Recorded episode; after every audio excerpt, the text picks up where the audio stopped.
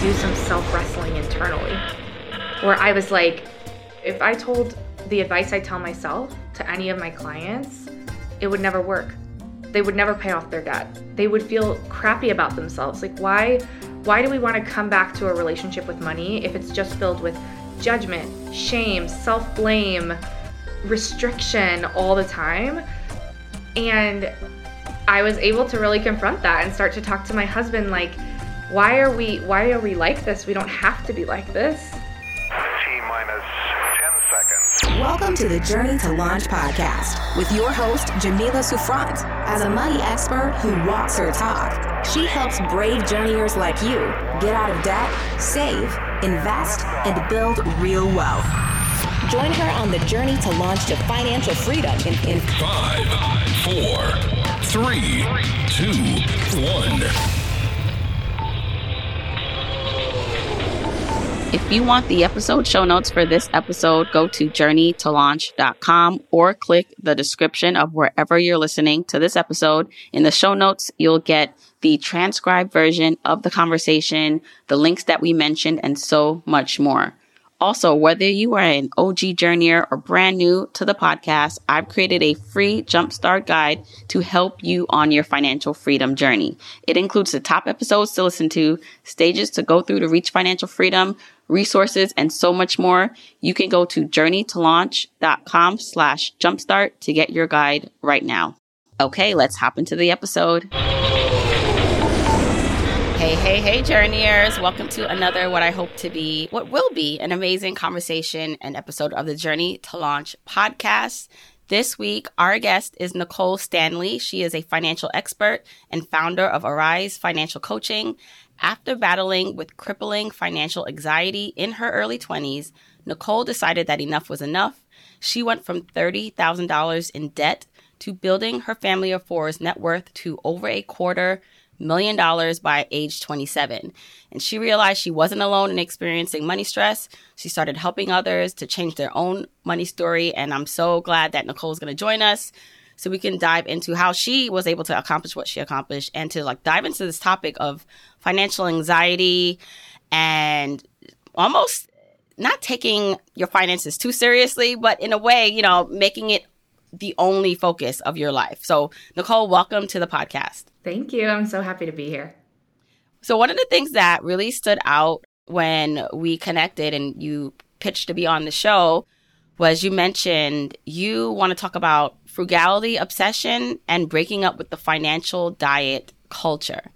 And I was like, yes, there needs to be more conversations about this because I remember what it was like when I first started my journey and how extreme or I tried to do it in a way that was not sustainable. And so I feel like a lot of people experienced that at first or changed courses. So I'd love to go back a bit and talk about what do you mean by breaking up with the financial diet culture and what started you on your personal journey to financial independence?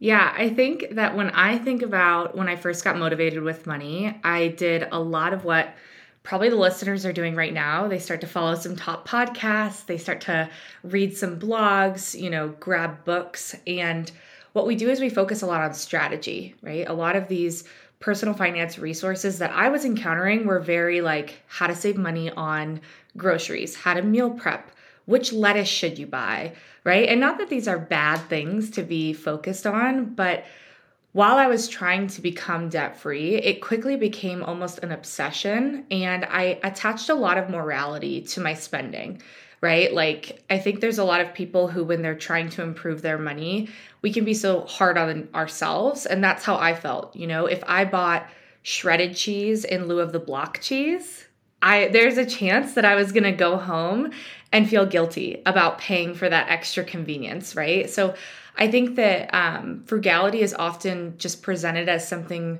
that if you're good with money, you're a frugal person, right? And for me, that quickly became very unhealthy. Um, some examples were when I first started my debt free journey, my husband and I would often fight about the cost of groceries or spending on things that were unnecessary. Like you hear a lot of women on Instagram shame themselves about spending at Target, right? Or spending at TJ Maxx or Amazon. And not that, you know, we should be spending completely compulsively on things that we don't care about. But for me, it turned quickly into an obsession that I believe um, hindered my financial growth. And I think hinders a lot of people because we become so focused on how can I be, you know, the most frugal. Such good points. And when you talk about the strategies, I think, you know, it's important because you need the strategies, right? Like, okay, here's like, here's the tactical ways we are going to like reduce expenses, increase income. But for many, it's not as easy. And I always, this is one of the things I, I explore with my content in, in the book that I'm writing is before you can get to that, there is a lot of the mental and emotional work that has to be done. And while those strategies and the doing is important, the being and like the work that's internal is a, lot more important. So you talked about you and your husband like you know fighting over groceries but i think at that time i read in your bio that you got out of eventually you got out of $30000 of debt now, did you use frugality? Like, was it at that point that you were still using the frugality as your power source to get you there, or did you ease up by then and start looking at other ways to reach your financial goals? You know, I think it's funny because at the time, I would have said that it was because I was frugal, but that was actually a way that I was like deceiving myself because at the time I actually worked a very aggressive cold call sales job that was commission based. And so when I look back with 2020 hindsight, I can see that wow, I could have done this debt free journey without all the stress that I attached to it. Maybe, you know, it would have taken me four or five months longer, but I spent the full first year of my marriage and the full year of my engagement in complete stress and anxiety over money when what got me out of debt was my commissions from increasing my income. But I didn't have that clarity at the time. So it was like I just needed to save money everywhere. Like when I became a mom, I started flipping. This is like my low point, okay? Not that there's anything wrong with this, but I started flipping cloth diapers on Facebook Marketplace to get extra money to be able to save. And it's like I put myself through so much stress and cleaning these things and you know, bleaching them and like there's nothing wrong with a side hustle, but it was about my intention and the anxiety I felt behind it.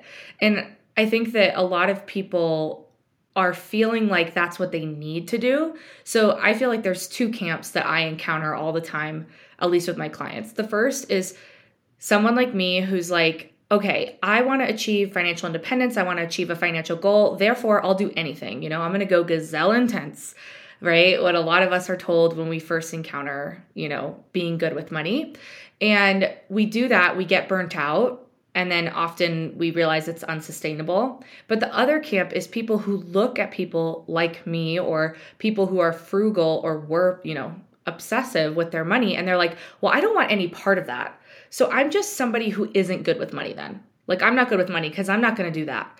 And so I think that both are really harmful because there exists this beautiful balance in between that we don't often talk about um, where you can spend money, you can save money, but also you can ask yourself, like, is this helping my relationship with money? Is this helping my relationships in my life, like my friendships? You know, there was a time when I would get invited to go out to dinner and I'd be like, it's not in the budget. when it's like, what? Right? But I was so attached to this like, I have to be perfect. I have to do this right. And if I don't do it right, then I'm failing. And I think that I thought at the time, like, this must just be me, when I realized that it's actually a lot of people who share that struggle with me where we want to be so perfect when we're, you know, saving money. Yeah. I mean, so many great points because, you know, there is something to be said for sticking to a budget and having boundaries, right? Around like money. So even when you just brought up like if you go to Target and like you're spending at Target, there's nothing inherently wrong with that unless it's against the long-term goals and even the short the other short-term goals you have for yourself, right? Like if you are unhappy with your finances but yet you you're doing things to keep you stuck in a place that is not helpful or going to be useful to you than it is just kind of digging a deeper hole. And then when it comes to the whole being able to deny or say you can't do things because of a budget, like I am like you, like I will find I rather find a way to do things uh, if it's reasonable versus saying no. Like I'm always going to intend, especially my close friends and family members things, like I'm going to find a way to do that. But there are some instances where some people can think of other alternatives depending on where they are in their financial journey. And I think that's the, the nuance. I think that black and white thinking for some people, I guess it creates safety and it creates rules that they can follow. But it sounds like for you and me, and I think a lot of my listeners, like it can be either or or in the middle where you need to use those strategies. And it's not always going to be the same. And that's okay. And I think that it's really important that you find people, I didn't know they existed at the time because, you know, you walk into the personal finance space, and for me, all I encountered was Dave Ramsey for the first two years. And he's somebody who's very black and white, and it works for some people. But I didn't even know that there were other voices in the space who were able to talk about nuance and able to talk about this might be right for you and it might be wrong for someone else, right? Like I think credit cards are a great example of that, where for some people, if you struggle with keeping and paying it off and paying it on time and keeping your balance at zero and you've struggled with getting yourself out of credit card debt, there's nothing wrong with saying, you know what, I think credit cards aren't for me in this season. Not to say that I could never be trusted, but rather making a decision based on who you are. And there are other people who could say, you know, I pay mine off, like I use the benefits, it doesn't affect my spending. I'm going to go ahead and use a credit card where we don't often talk about the nuance between. We we like to give black and whites. We like to give all or nothings. And I think that that can scare a lot of people and ultimately further maybe the negative relationship that we have with money. And I didn't realize it, you know, since I'm a millennial, the 2008 recession was hard on my family.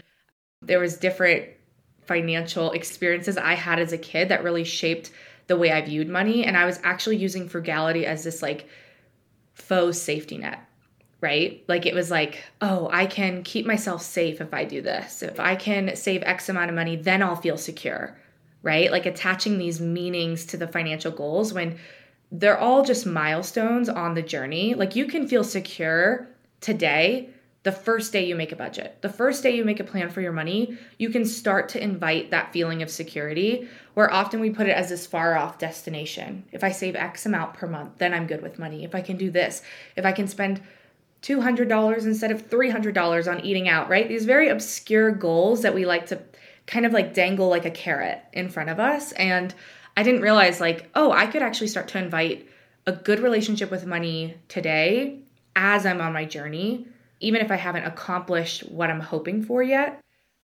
I think that people feel like, you know, when I'm debt free, then I'll be financially free. Well, some financial freedom, it's available to you right now when you start your debt free journey. I love these conversations. This is literally what I'm talking about in the book because uh, for me, you know, I think we should kind of go back just in case there are some people who are just finding out about financial independence in the sense and how we're talking about it. So the FIRE movement, the Financial Independence Retire Early movement, uh, what what it what it is or what the goal is is that you can be financially independent meaning you don't have to actively work for money anymore. You can live off your investments. And in the sense when I started my journey, I thought you know, I'll be able to accomplish this in seven years. So this was seven years ago. I'll, when I turn 40 years old, I will, you know, be able to quit my corporate job and live off our investment. And I had a kind of a bridge version because my husband was still going to work, right? And I, I, as I found out, is that freedom, the financial freedom that I was looking for, like the time energy, the um, just the energy in general from from not giving it to away to other sources, like keeping it for what I wanted to do with it, being able to k- pick my kids up, drop them off, um, take off when I want. That I was able to find before financial independence. And it's because I started on the path and on the journey. And this is why these goals, these uh, goals that we'll set for ourselves when you get on this path, whether it's getting becoming debt free or having X amount in your investment accounts, are great. But those goals can take a while to accomplish. And so in the meantime, are you just you gonna just sludge along and be miserable? Like that is I'm, that's not sustainable. And so it's like you said how, you can find freedom on your way there if you're willing to you know look, change perspectives and look at how far you you come. So i want to go back to your story a bit more nicole. You mentioned that you realized your income because you were making commissions was a driving force to you reaching your financial goals.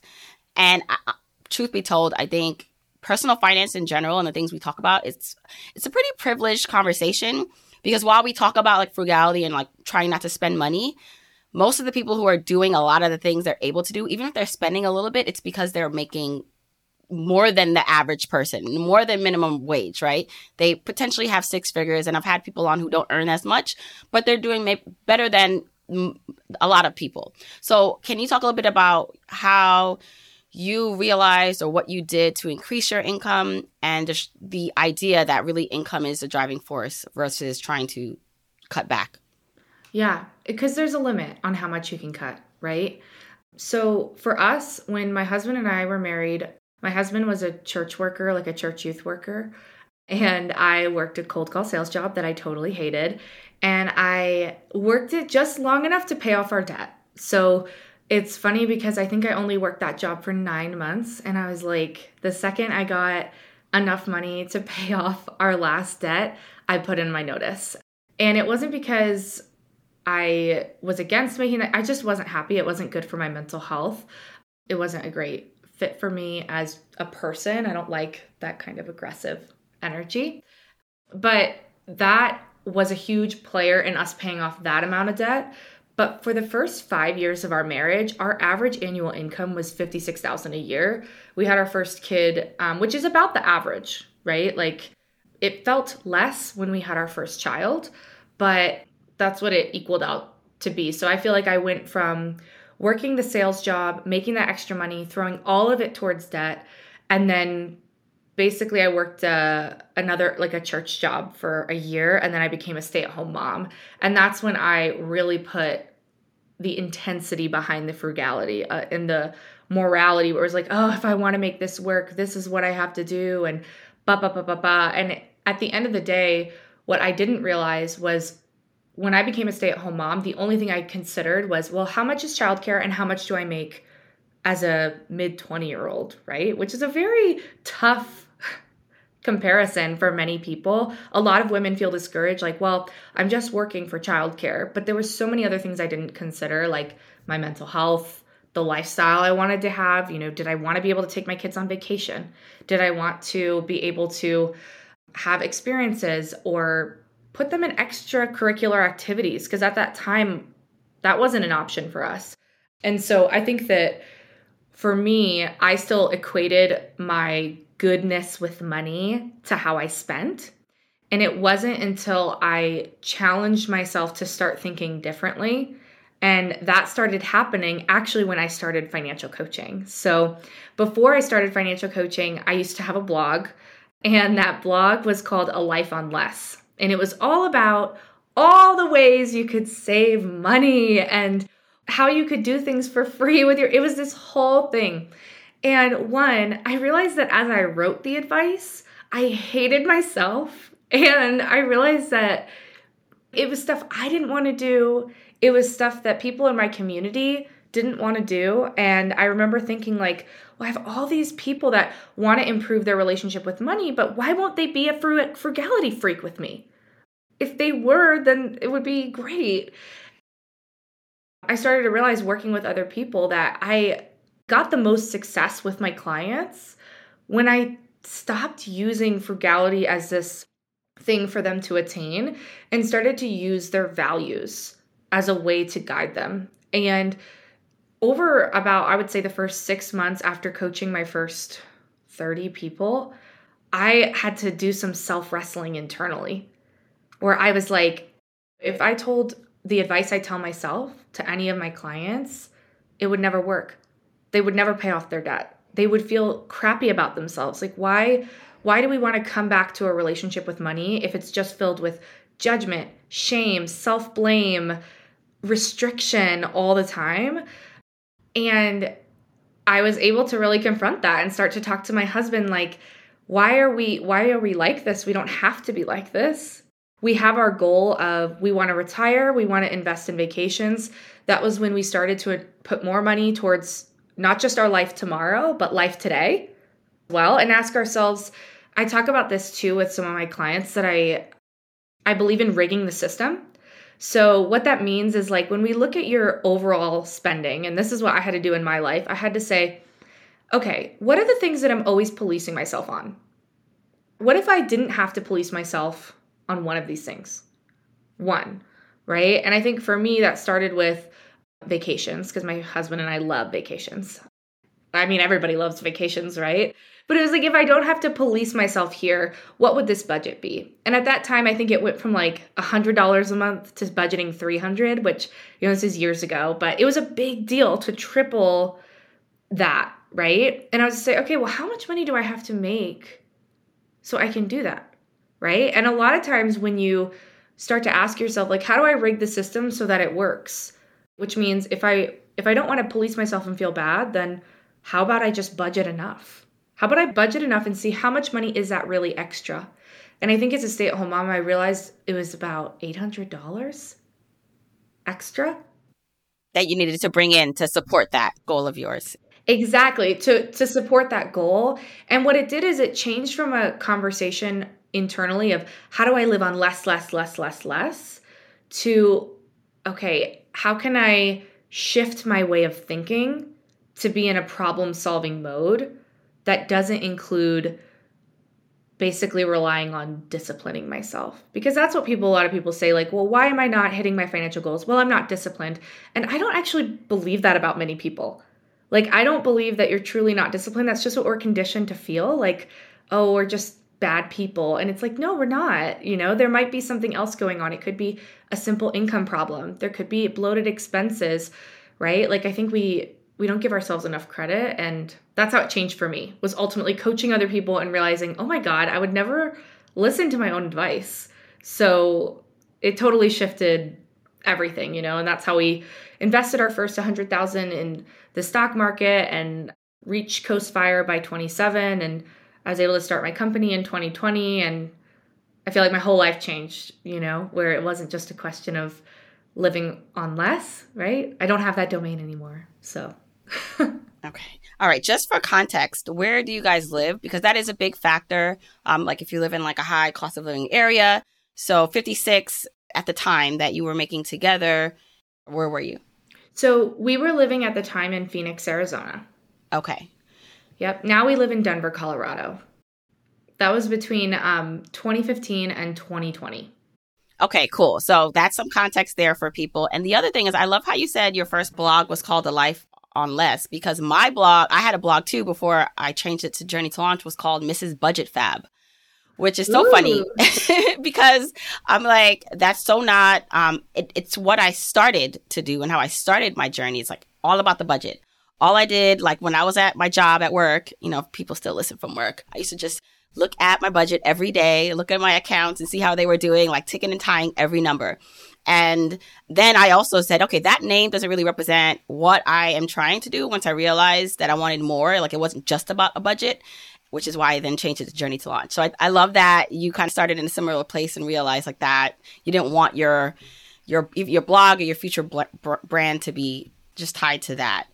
And a couple other things that you mentioned, even just like the coast fire, which I want to um just give a definition for people is, you know, there are a lot of things that we're doing that then help us in the next phase or level. So you mentioned you worked the call center job, right? And I know that you are an entrepreneur now. Yeah. And so do you feel like even though you didn't like the aggressive sales uh, approach that probably the call center managers had for you, do you feel like that helps you now though as an entrepreneur to, you know, reach out to people and put yourself out there, you know, with that with the chances of being rejected, but because you had that experience it helps with your confidence?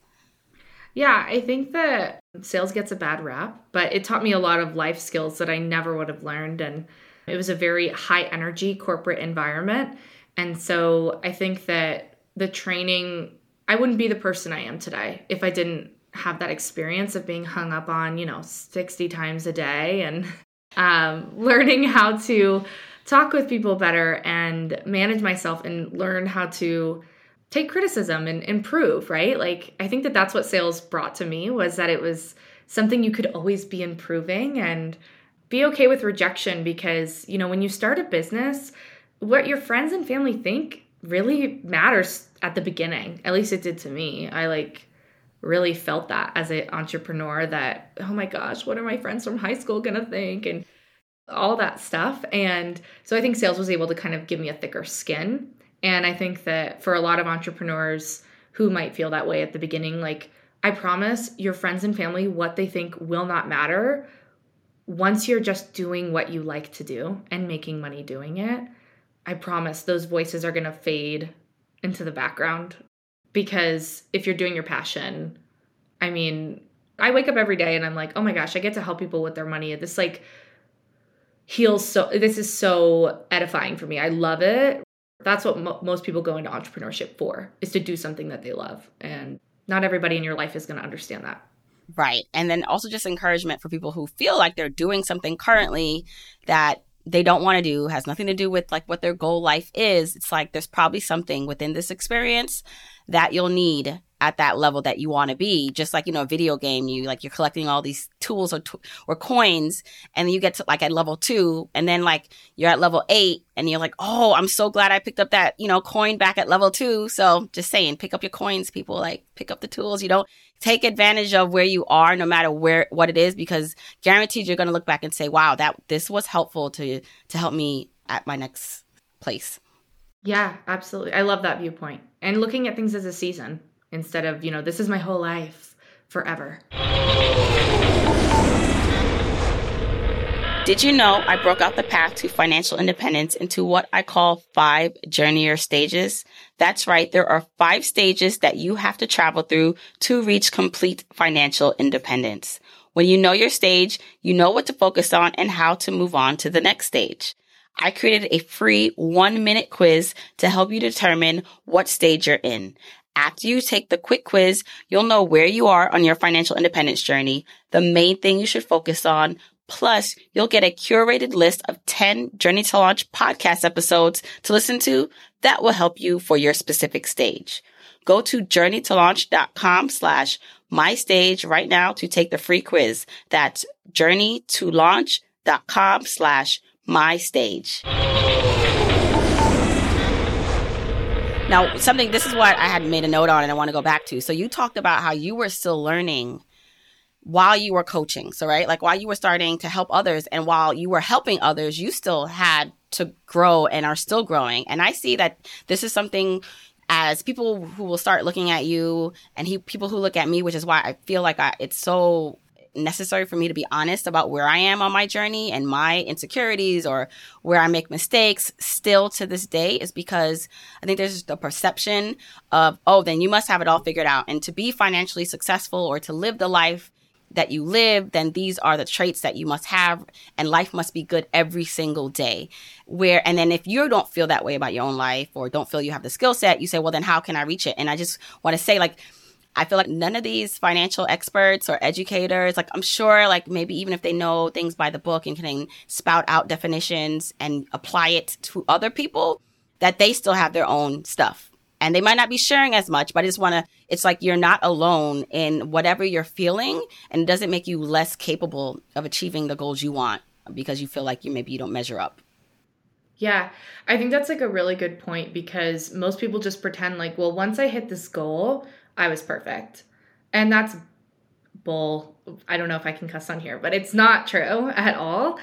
And I always tell my clients this because I'm not perfect with money. I'm still learning every day.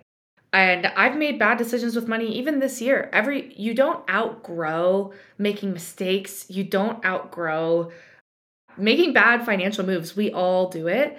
I think that the difference is there are people who say, "I'm committed to having a good relationship with my money, and I know that road isn't going to be perfect, but I'm going to start it anyway." Versus I'm either perfect or I'm not. And it's the same with that black and white thinking. But I feel that I'm not the coach I was a year ago and the year before that and the year before that. And it's because every, you know, I think at this point I've been able to work with over 500 people.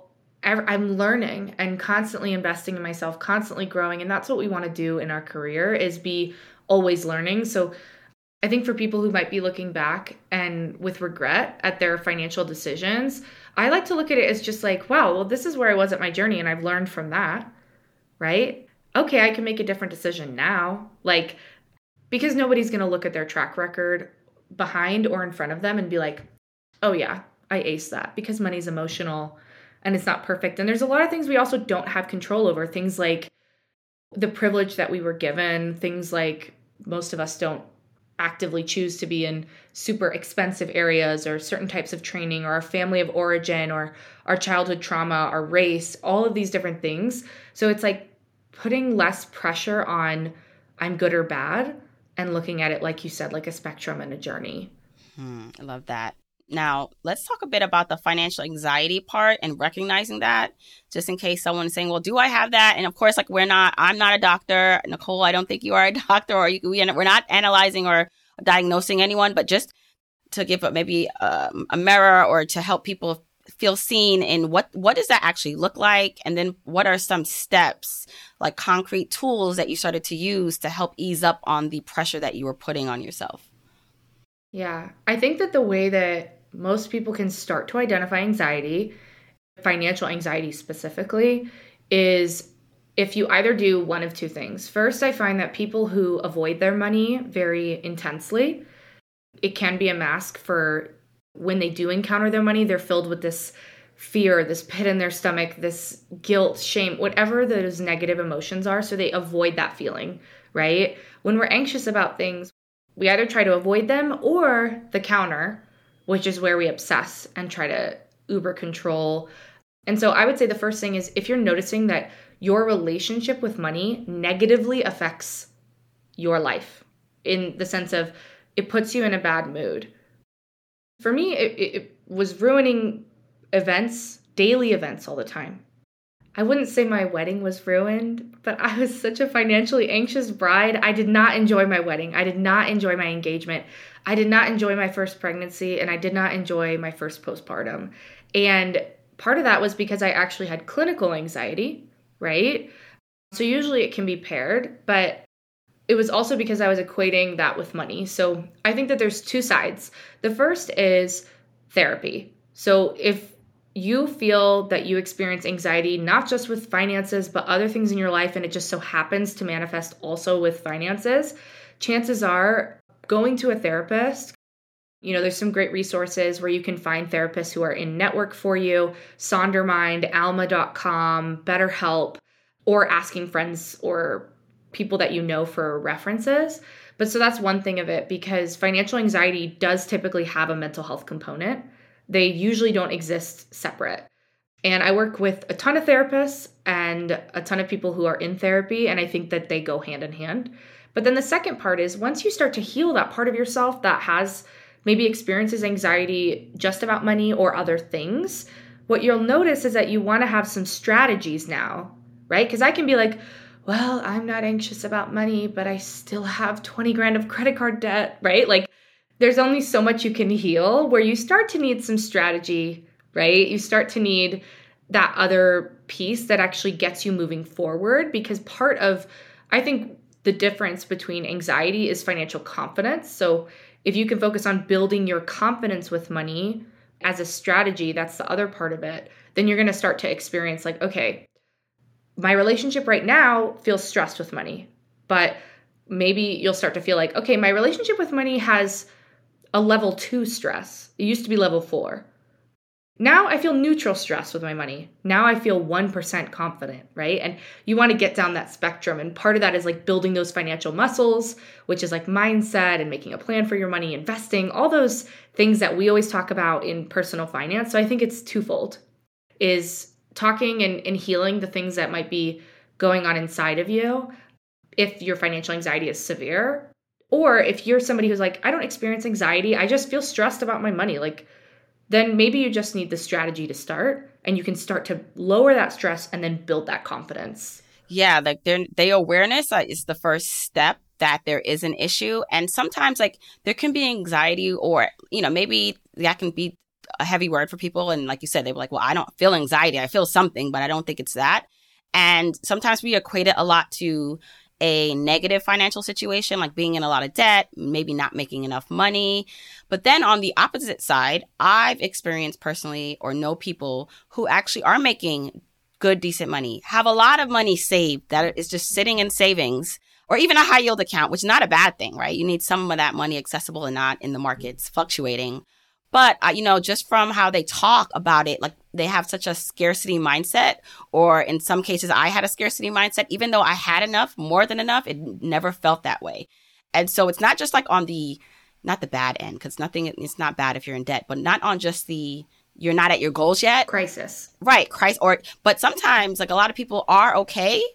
And it reminds me, there was this uh, tweet that I saw, and I think it said, I don't know if it was true, like the study, but the person uh, I, said, there's a study done that people who die in the desert are found with water, like a gallon of water or something. Like they die of thirst, but they're found with mm. water. And again, I don't know if that was made up, but what they were trying to get to or what people were getting from that was that like they had the resources, but they were so afraid to use it because they thought they would run out. And so they never used it and they ended up dying. And even if it's not true, that statement, I feel like it still it still applies to a lot of things when you think about it. And Bill Perkins' book Die with Zero. He's been on the podcast and he talks about that in his book, like this idea that when I came into the financial independence space about accumulating, accumulating, and like not spending until you get to like your goal versus what if you get to your goal and you have more than enough? And what would you look back on and say, I should have spent more in this area? So, yeah, I'd love any feedback or thoughts on that. I love that you brought that up because I think that's exactly the population of people who are neglected they're not being talked to and they exist. And I know they exist because those are the, you know, financial coaching as a whole is a new industry for the past 10, 15 years. And I think that that's ultimately who financial coaching is for is those people who they've achieved success, right? But their body or their experience is not reflecting that. And I feel like I could share a lot of stories, but I don't want to out anybody on the podcast, but it's it's true that if you feel like, you know, you're making more money than ever, but you're still feeling stressed about where all your money's going, I have know some people who have invested enough and they're getting coaching just because they've lived their whole life in scarcity and they've never known something different. They don't even know how to start living a different life. And so I don't know if you've heard this before where people say, well, your relationship with money right now is the relationship with money that you'll have even if you're financially successful. So if you start working on your relationship with money before you have too much of it, that's going to start to show as you get more and more money. You know, kind of like a greedy person today is a greedy person when they're wealthy. A generous person today is a generous person when they're wealthy. So I think that that's a really huge point because people don't often think oh, I'll totally heal from this once I have a million dollars saved. And it's like, well, actually, no. If you're feeling this way now, chances are that's probably how you're going to feel later on. And I think that's why it's imperative to like work on your relationship with money even today, even before you've hit your fire goal or before you've hit your retirement goal or before you get that huge promotion where you're making, you know, 300,000 a year because that's that's going to reflect then you can't run, you can't hide. Like you still have to work on it. Well, it's so interesting you said about just um, there are a lot of people who are doing okay, but then have all these feelings and issues. But because too, like everything is relative, right? And so there are going to be people who are not doing as well as you are, but doesn't like take away from like your personal feelings, right? It's like I sometimes equate it to if you know as a parent parenting is like is is a lot. It's hard whether you have help or not and so it's not to take away from people who are single parents or don't have resources. Like, can you imagine? Like, of course, it's gonna, it's more stressful for that person and more pressure versus someone who maybe has a partner who is helping and equal in the relationship or has financial stability. But it doesn't take away from the emotional, you know, mental, I say, like just weight of being a parent. I think that shame helps to then keep people like that further within whatever chains they are in when it comes to money because they're like, well, if I can't complain about it or I can't say this because I feel guilty. I feel guilty that I feel this way because I know that I'm doing better than a lot of people, which is why I think with the financial independence movement or just general personal finance that like what we talked about, it's nuanced. There's some advice that we can talk about that's not going to be applicable to like everyone, right? It's like maybe for, okay, if you, like you said, you said something financial coaching is more maybe for people who are stable and I think like there's equity and assistance and financial education, even though some people are just like that education piece is also kind of like a band-aid that like you keep saying people need to be educated. It's not just that. It's just it's the capitalism, it's the society we live in that, you know, someone is earning minimum wage and you they like they are being frugal not by choice but because they have to right and so the resources that people like that need are going to be different from someone who's making a hundred thousand but still feels that they're not being able to be okay so i just feel like saying that is important because there's different types of people listening at different income levels but realizing though what can you take from the conversation and or there's some things that are universal but what can you take specifically that is rel- relatable or going to help you is important versus taking advice from everyone or everywhere. I love that you bring that up because really it's about people learning what their next step is. Mm. Right? Like as you listen to this, you might be like, "Well, I'm not in this camp or that camp. I'm I'm over here." I think that if I could caution anyone, it would be if you're feeling like, "Okay, I want to make progress, but I don't know where to start." Try to hold yourself back from like binging personal finance content and doing all the things because i think that's what you know we kind of we we worship busyness we worship productivity in america and so it's like well i'm working on my money i'm working i can't tell you how many people where i'll be like like they'll be like okay i'm to work on my money and maybe they have credit card debt or maybe they have a low income with their job they need a, a raise like if you look at their budget it's like okay hey we've got an income problem. And it's not because of anything you're doing wrong. It's like, this is the area we live in. This is how much your mortgage costs. Like, this isn't something you are doing wrong. This isn't your target runs. This is an income problem. And we need to put our thinking caps on to fix that, right? But those same people will be like, well, I want to be good with money. So I'm learning how to invest right now. And like, I'm learning you know what I need to do and how this works in the stock market and oh I'm so overwhelmed or I'm learning credit card hacking strategies or I'm learning whatever it might be like there's so much to consume and so much to do so I always tell people like there's a million things you can do to improve your money but that doesn't mean that they're all equally important for you right now yes right like how do we find out what you need right now and laser focus on that if it's an income problem let's laser focus on that right let's solve that. It might not, it's not going to happen overnight, right? But in three months, six months, one year of focus, I think people are surprised, right? When you stay on that course rather than like, what's all the little things I can do? And I'm going to join this like receipt cashback app and stuff like that. Yeah. Sometimes it's being too spread out with the goals and things you want to do, and it, it, can be overwhelming. I do want to circle back to um, a word you mentioned, um, coast fire. So you reach coast fire. So I want to just uh, explain for anyone this is that term is new for what that means and why that's a great milestone to strive towards. Yeah, so coast fire is when you have invested enough money in your retirement that even if you don't invest another dollar, it will still be enough for you to retire at retirement age, right? So that number can be a little bit different for everybody depending on your age, depending on the amount of money that you'd like to retire with, or even some people might change it based on um, the age they'd like to retire, not just the age they are right now. So for me, when I did that calculation, that was when I saved my first six figures in retirement accounts. And that was when I was 27 years old. And I put the calculator out to like 65, right? Now, do I want to retire earlier than 65? Yes, I would like to do that but that was the milestone that I when I say, oh, I reached Coast Fire because I will hit retirement age, and even if I didn't add to this amount and it compounded at 10% interest, that's what it's gonna yield for me is enough money to retire. And I think it was somewhere, I don't know, it was over a few million. But it's basically knowing the age you'd like to retire, the age you are now, and how much money you have in investment accounts. And coast basically just means if you don't add another dollar. But that doesn't mean you can't keep adding money. You totally can. It's just a milestone. Right.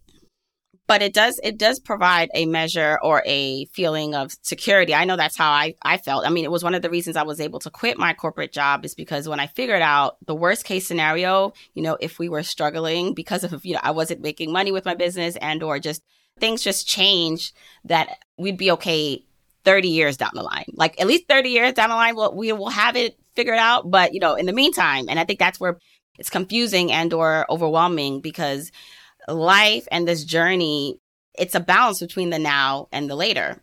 And so we talk a lot about okay, how do you set yourself up for a great future? But then how how do you pay your bills and live a, a good life now? So like you on vacations, like I want to take more vacations. I want to take more time off and I do. And I'm leaning more into that now, which has caused us to definitely change the way we think about financial independence and how we will reach it. Yeah, and the timeline. And I think that that's okay. I like to think of it as like, you know, that episode of Parks and Rec where it's treat yourself, like fine leather goods. Do people watch that show? Have you ever seen it? Well, I don't know that, but I'm sure someone listening does. So you can. okay. Okay. So in Parks and Rec, there's this um, part where two of the characters they have a treat yourself day where they say no to nothing and they go get massages and leather goods and I think we kind of like put treat yourself as either if we're fire people, we're like, oh, treat yourself when I'm a granny, right? But today, nothing. And I think that like the balance is learning how you can treat yourself today, but also still not forget about you tomorrow. So you can still buy fine leather goods tomorrow. Balancing the two because they're both you, right? You today, you tomorrow. How can you still make sure you're spending your money on both? Right. Well, this is interesting because I was just, I was smiling because, you know, we talk a lot about having support on your journey and like having people who understand what you're doing. So like friends, like in the real world, none of my like friends and family members, um, or at least they don't share it with me, are like aggressively trying to pursue financial independence.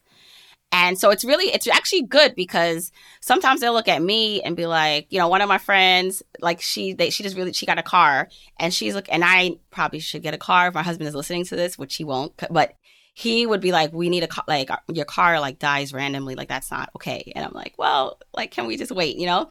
And she's looking at me like, "Jamila, like what do you mean?" Like because she's not in this world, some of the things that I do or, or I don't do yet, she just doesn't understand because she's like, I'm gonna get a car, like you know, I just turned 40. I'm I'm living my best life. And while I understand her and I'm like, yeah, we may end up getting a car. It's like sometimes you do need that kind of like diversity of thought, friendship, like the, uh, the people who are more intense or like the people you follow who is just like getting a new car based on where we are in our goals doesn't t- make sense for someone else. And for other people, like it's like that's a no-brainer based on what you what you're doing and you can actually afford it. But at the end of the day, what matters is like us, right? It's not what other people think. Because if you are kind of wound up and the whole anxiety that you talk about or overthinking things. It's good to just have the different perspectives of people bringing you either back to earth or re- making you realize that you're actually not making a bad choice when they say things like, wait, what are you doing? Like, I, so it just it made me smile because I think that's also important. Not just friends that are within heavy into personal finance, which is good that can encourage you, but friends that can be real, real with you and say, wait, are you okay? Because you seem to not be happy with the way things are going with your life. Yeah. And that's like the question to ask at the end of the day is your personal finance journey is about your enjoyment. It's your life. Like money touches everything. It's touching where you work, it's touching how you dress, it's touching where you live, it's touching everything. And so if your financial freedom journey was like a vacation to Paris, right?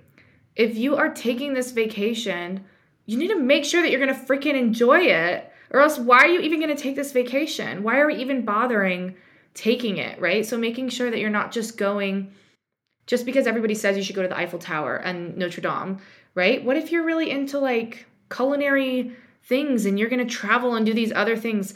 If you don't have that baked into every part of your financial journey and you aren't asking yourself, Am I happy? Is this something I enjoy? Is this the right path for me? Why would you even continue your journey to financial independence if it's not making your life more enjoyable? So, having that balance, right? But that's ultimately the question Do I enjoy this? Is this the right path for me? Having that curiosity how can I make this better for me? Maybe this seems like a lose lose or an or situation. How can I make it an and? What do I need to do? But asking those questions, and if it's not good enough, don't settle. Ask more questions until it starts to be something that you will enjoy. Does that make sense? Oh, it does. It does. Keep asking questions. Be curious. Yeah, be curious. Oh my gosh, Nicole, this was so amazing. Please, please tell everyone where they can learn more about you and follow up. Oh, thank you. Yeah. Um, so if you're somebody who's listening and you experience financial anxiety, or you know that your relationship with money is negative right now in your life, Let's say you've tried the budgeting, you've tried the, the self help books, you've tried the mindset, and you find that it's not making progress for you, then it could be a great time to reach out to a financial coach. You can Google financial coaches.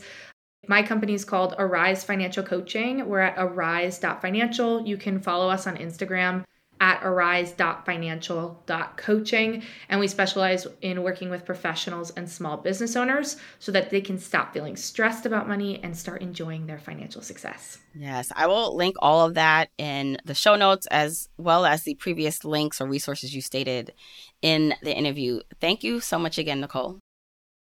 Jamila, thank you for having me on. This has been a dream. I've been a listener for um, a bit and I followed you even when I had my old blog. So it's an honor. Thanks for having me on. Don't forget, you can get the episode show notes for this episode by going to journeytolaunch.com or click the description of wherever you're listening to this. And you can still grab your jumpstart guide for free to help you on your journey to financial freedom by going to journeytolaunch.com slash jumpstart. If you want to support me and the podcast and love the free content and information that you get here, here are four ways that you can support me and the show. One, make sure you're subscribed to the podcast wherever you listen, whether that's Apple Podcasts, that purple app on your phone, your Android device, YouTube, Spotify, wherever it is that you happen to listen, just subscribe so you are not missing an episode. And if you're happening to listen to this in Apple Podcasts, rate, review, and subscribe there. I appreciate and read every single review. Number two, follow me on my social media accounts. I'm at Journey to Launch on Facebook, Instagram, and Twitter, and I love, love, love interacting with journeyers there. Three, support and check out the sponsors of this show if you hear something that interests you. Sponsors are the main ways we keep the podcast lights on here, so show them some love for supporting your girl. Four, and last but not least, share this episode, this podcast with a friend or family member or coworker so that we can spread the message of Journey to Launch. All right, that's it. Until next week, keep on journeying, journeyers.